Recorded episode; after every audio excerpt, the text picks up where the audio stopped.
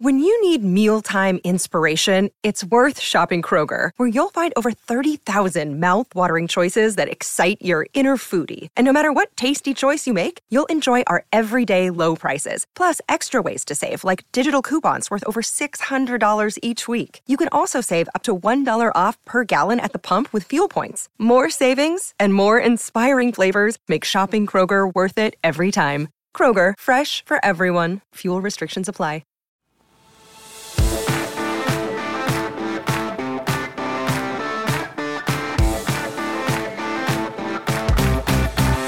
Welcome into the PFF NFL Daily. Today discussing, we got the Bengals winning 27-15. Thursday Night Football, Bengals move back to 2-2. Dolphins first loss, they're 3-1.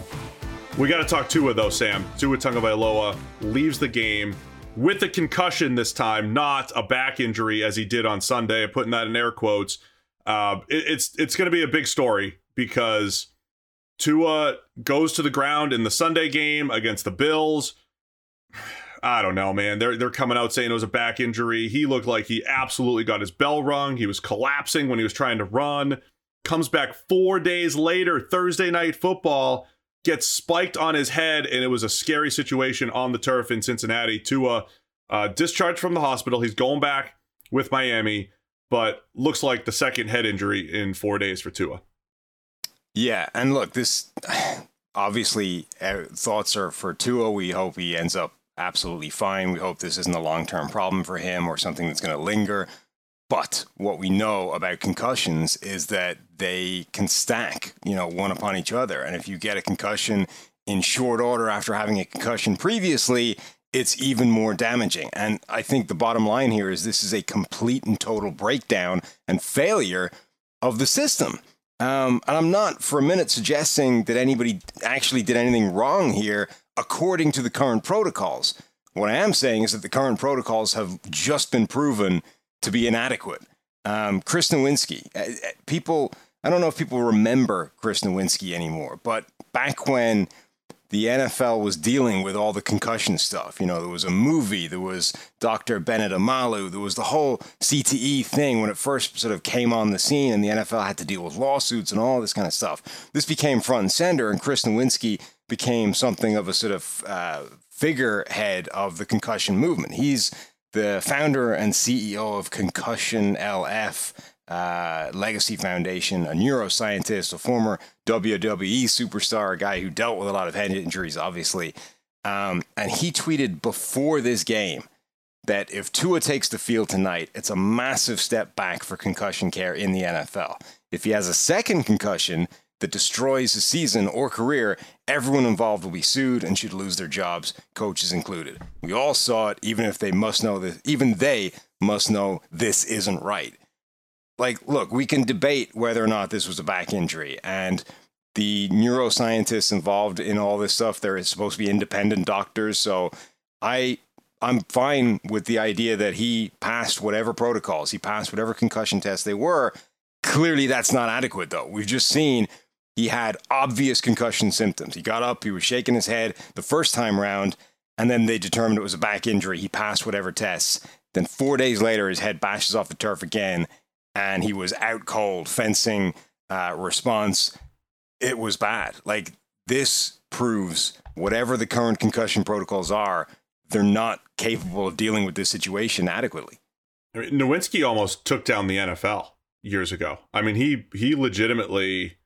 he brought up some serious stuff, and that's why the NFL responded in kind with concussion protocol and a lot of whatever they were calling player safety and the whole thing. They did say he did pass the concussion test on Sunday, right? They at least acknowledged. Yeah. So that's why that's so egregious. Why after the game are they saying it was a back injury, right? We said right after the game, Ian Rappaport's out there saying, it wasn't a head, it was a back injury. If he had a concussion test, it was a head injury. They thought there was something with his head enough that he had to have concussion protocol. So why the cover-up? Why the fact that they said, it was just a back injury on a QB sneak earlier? That was the thing that was curious about the Sunday stuff with the Bills. And then you come back 4 days later, and obviously it looks a lot worse now. Yeah, I mean, look, I'm I'm willing to entertain the idea that in addition to his head bouncing off the turf, he also had a back injury. And maybe that was even the reason that he did stumble. And I've seen people say, oh, well, if he had a back injury, why didn't he reach for his back, you know, as he went down? Like, I think, to be honest, if your back spasms like that, you don't necessarily reach for your back. You just collapse because your back seizes up. But that's pretty much irrelevant, right? Like, the stumbling thing looked bad. But in addition to that, he's also, like, shaking his head and, you know, clearly is trying to come to. You know, he showed visible signs of head trauma. That's the important thing, because at that point, you shouldn't need to pass any concussion tests. It should be, there's an independent doctor in the building. An independent doctor sees that guy shaking his head after his head slamming off the turf. That guy says, shut him down. He's done for today. He's not going back. And not only that, but he then needs to be shut down for a specific period of time that prevents him going on the field 4 days later as well, because this is exactly what we have to prevent. Anytime any NFL player goes down with an obvious shot to the head, whether it's a helmet-to-helmet hit or their helmet off the turf, and then displays visible head trauma symptoms, that guy needs to be taken out of the game immediately, not let back in, and shut down for a period of time, because the worst thing that can happen to him is what we just saw happen, which is another hit to the head in fairly quick succession. The NFL action's in full swing here at DraftKings Sportsbook, an official sports betting partner of the NFL. We're talking touchdowns, big plays, and even bigger wins. Now new customers can bet just $5 on any NFL team to win. You get $200 in free bets if they do. If that's not enough, everyone can boost their winnings with DraftKings stepped up same-game parlays. Right now, for every leg you can add, you boost your winnings up to 100%, with payouts bigger than ever. Why bet on football anywhere else? To make things even sweeter, you can throw down on stepped up same-game parlays once per game day, all season long. So download the DraftKings Sportsbook app now. Use promo code PFF to get $200 in free bets if your team wins when you place a $5 bet on any football game. That's code PFF, only at DraftKings Sportsbook, an official sports betting partner of the NFL.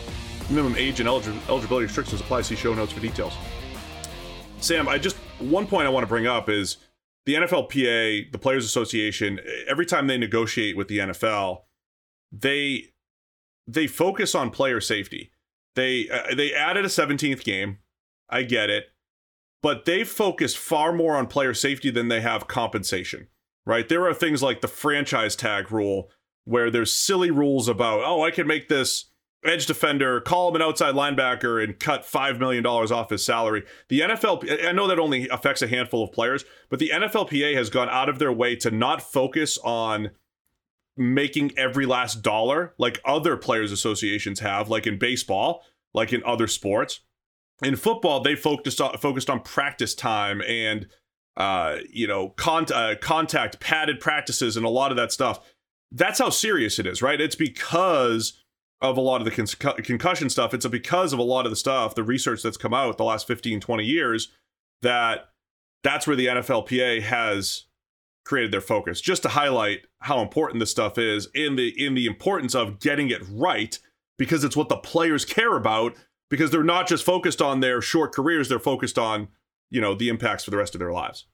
And the other thing is, like, this is an issue in a lot of different sports, you know, and the more contact involved in the sport, the bigger an issue it is generally. And the NFL, because of the original concussion stuff, the original CTE stuff, the lawsuits, the class action, the settlement, the NFL, I think more than any other sports league in the world, is acutely aware of what this actually means. And the NFL should be erring on the side of caution more than anybody else out there. So this idea of, well, he passed the concussion protocol, it shouldn't matter. Like, the fact that he was able to go to the sideline against Buffalo last week and do whatever tests was, you know, involved in that. And then they go, okay, he's good to go.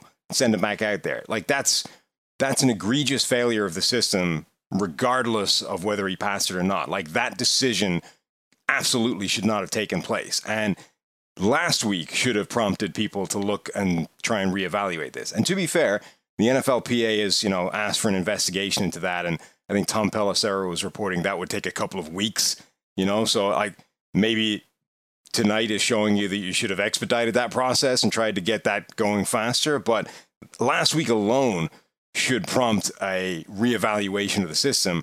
Today, unfortunately, showed you why. And if this doesn't force changes, then there's an absolute total breakdown. But my point being that the NFL, more than any other sport in the world, should be erring on the side of caution because of all they know now. Yeah, and you know, unfortunate for Tua. You know, definitely hope he's okay. The fact that he did go, I mean, the two issues are he went back into the game in Buffalo, as you said, and then came back 4 days later. Even if it was a week later, you're still probably asking the same questions, but especially when you come back with the quick turnaround on Thursday night after seeing what we saw, that's why the spotlight's on this thing. That's why the NFLPA, in part, they want to investigate the protocol on Sunday, but knowing that they're investigating that, it makes it that much harder to throw them out there on a Thursday night game 4 days later. And they now have an even more difficult question, which is when does he go back in, right? Because he will end up, his problem is not going to be the sort of the next acute sort of few days. He'll go through the concussion protocol. He'll eventually clear the concussion protocol. But this is the kind of thing where if we're talking about two head injuries in rapid succession, like in rugby, players get shut down for an extended period of time when stuff like this happens. Like they get... Even when they pass the protocols, like their teams will say, no, look, you're going to be done for a few weeks. Like, we're not putting you back out there. I don't think the NFL will do that. If Tua's ready to go, as soon as he passes the protocol, they're going to put him back in the starting lineup. And that is going to draw scrutiny. And, you know, that's another thing they're going to have to grapple with. All right. So hoping for the best for Tua. We'll keep an eye on this entire situation. NFLPA open investigation, or asking for it at the moment. It's a PFF, NFLPA.